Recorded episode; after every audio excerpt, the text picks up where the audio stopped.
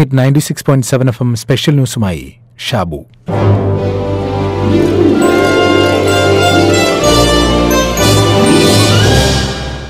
വിശ്വ മഹാകവി രവീന്ദ്രനാഥ ടാഗോർ എഴുതിയ വൃക്ഷത്തെ സ്നേഹിച്ച ബാലൻ എന്ന കഥ പ്രകൃതിയും മനുഷ്യനും തമ്മിലുള്ള ബന്ധത്തെക്കുറിച്ച് പറയുന്നതാണ്.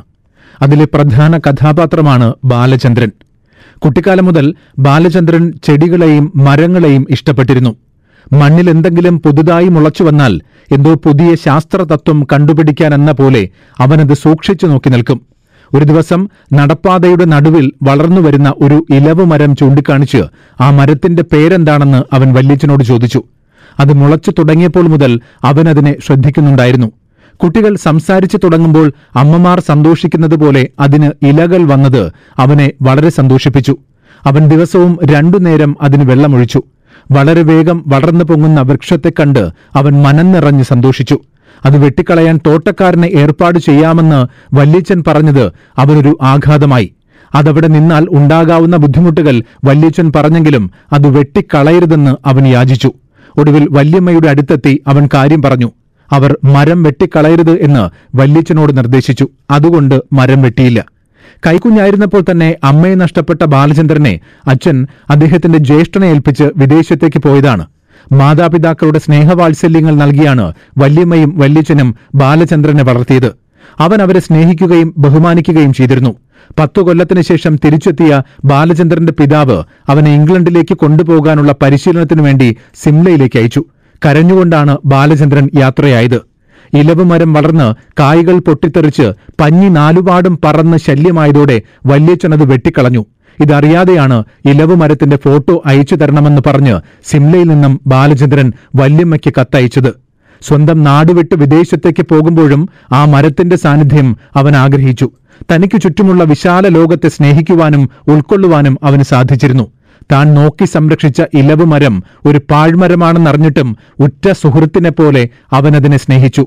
അത് വെട്ടിക്കളയുന്നതിനെപ്പറ്റി അവന് ചിന്തിക്കാൻ പോലും കഴിയുമായിരുന്നില്ല.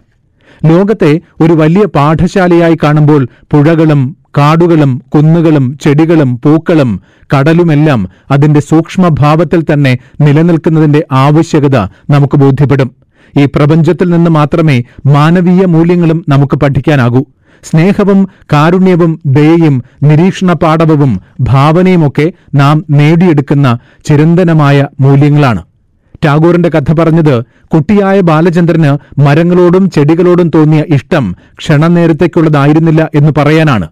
സ്നേഹവും കാരുണ്യവും നഷ്ടപ്പെട്ടാൽ നമ്മൾ ജീവിക്കുന്ന ലോകം സംഘർഷങ്ങൾ നിറഞ്ഞതായിരിക്കും. അവിടെ ക്രൂരനായ മനുഷ്യനെ മാത്രമേ നമുക്ക് കാണാൻ സാധിക്കൂ.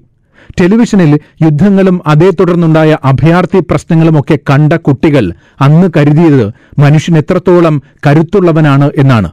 ഞൊടിയിടയ്ക്കുള്ളിൽ ഒരു രാഷ്ട്രത്തെ തന്നെ ചുട്ട് ചാമ്പലാക്കാൻ കഴിയുന്ന ആണവായുധങ്ങൾ മിസൈലുകൾ ചന്ദ്രനിലും ചൊവ്വയിലും എന്തിന് സൂര്യനിലും വരെ ഗവേഷണ നിരീക്ഷണങ്ങൾ നടത്താൻ കഴിയുന്ന റോക്കറ്റുകൾ വരെ ഉണ്ടാക്കാൻ കഴിയുന്ന മനുഷ്യൻ എത്ര ബുദ്ധിമാനും സൂപ്പർമാനുമാണ് എന്ന് കുട്ടികൾ കരുതിയിട്ടുണ്ട്.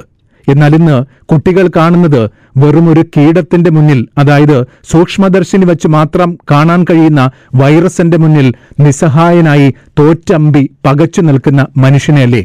അത് കാണുമ്പോൾ അവർക്ക് ധാരാളം സംശയങ്ങളുണ്ടാകും. മനുഷ്യനെക്കുറിച്ചും മരങ്ങളെക്കുറിച്ചും മൃഗങ്ങളെക്കുറിച്ചും പ്രകൃതിയെക്കുറിച്ചുമെല്ലാം. അപ്പോഴവർക്ക് പറഞ്ഞു കൊടുക്കുക ബാലചന്ദ്രനെ പോലുള്ള കുട്ടികളുടെ കഥ. പ്രകൃതിയാണ് ഏറ്റവും വലിയ പാഠശാല എന്ന് പറഞ്ഞു കൊടുക്കുക.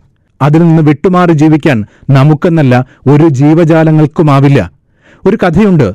വർഷങ്ങളോളം പഠനം കഴിഞ്ഞ് ശിഷ്യന്മാരെല്ലാം യാത്ര പറഞ്ഞ് അവരവരുടെ നാടുകളിലേക്ക് പിരിഞ്ഞു പോവുകയാണ്. ഗുരു എല്ലാവർക്കും ബിരുദങ്ങൾ നൽകി. എന്നാൽ ഏറ്റവും ബുദ്ധിമാനായ ശിഷ്യൻ മാത്രം ഗുരുവിനെ ചുറ്റിപ്പറ്റി നിന്നു. അവനോട് ഗുരു എന്തു വേണമെന്ന് ചോദിച്ചു. ശിഷ്യൻ പറഞ്ഞു ഗുരു വർഷങ്ങളായി ഞാൻ അങ്ങയുടെ കീഴിൽ വിദ്യ അഭ്യസിക്കുകയാണ്. എല്ലാ വിധത്തിലുള്ള അറിവുകളും അങ്ങ് ഞങ്ങൾക്ക് പകർന്നു നൽകിയിട്ടുണ്ട്. അതിനാൽ എന്തെങ്കിലും ഒരു സമ്മാനം അങ്ങേക്ക് നൽകണമെന്ന് ആഗ്രഹിക്കുന്നു. അതുകേട്ട ഗുരു ഉറക്കെ ചിരിച്ചു എന്നിട്ട് ഉപദേശിച്ചു ഞാൻ വൃദ്ധനായി. ഏത് നിമിഷവും മരിച്ചു പോവുകയും ചെയ്യാം. എനിക്ക് എന്തിനാണ് ഒരു ഗുരുദക്ഷിണ? ഏതായാലും നീ അങ്ങനെ ആഗ്രഹിച്ച സ്ഥിതിക്ക് ഞാൻ പറയാം. നീ എവിടെയെങ്കിലും പോയി ആർക്കും ഉപകാരമില്ലാത്ത ഒരു ചെടി പറിച്ചുകൊണ്ടുവരിക. അതുകേട്ട് ശിഷ്യൻ സന്തോഷത്തോടെ കാട്ടിലേക്ക് പോയി. എന്നാൽ മാസങ്ങളോളം അലഞ്ഞു നടന്നിട്ടും ആർക്കും ഉപകാരപ്പെടാത്ത ഒരു പുൽക്കൊടി പോലും പറിച്ചുകൊണ്ടുവരാൻ കഴിഞ്ഞില്ല. ശൂന്യമായ കൈകളോടെ അയാൾ തിരിച്ചു വന്നു. നിശബ്ദനായി തല താഴ്ത്തി നിന്ന ശിഷ്യനോട് ഗുരു പറഞ്ഞു ആർക്കും ഉപകാരമില്ലാത്തതായി ഒരു ചെടി പോലും ഇല്ല. എന്ന് നീ കണ്ടെത്തിയല്ലോ. അറിവാണ് ഏറ്റവും വലുത്. അതാകട്ടെ എനിക്കുള്ള സമ്മാനം. ശിഷ്യൻ സന്തോഷത്തോടെ ഗുരുവിന്റെ കാൽക്കൽ വീണ് നമസ്കരിച്ചു. പ്രകൃതിയിൽ ഗുണമില്ലാത്തതായി ഒന്നുമില്ല. മനുഷ്യ നീ മറന്നിടുന്നു. മസ്താടി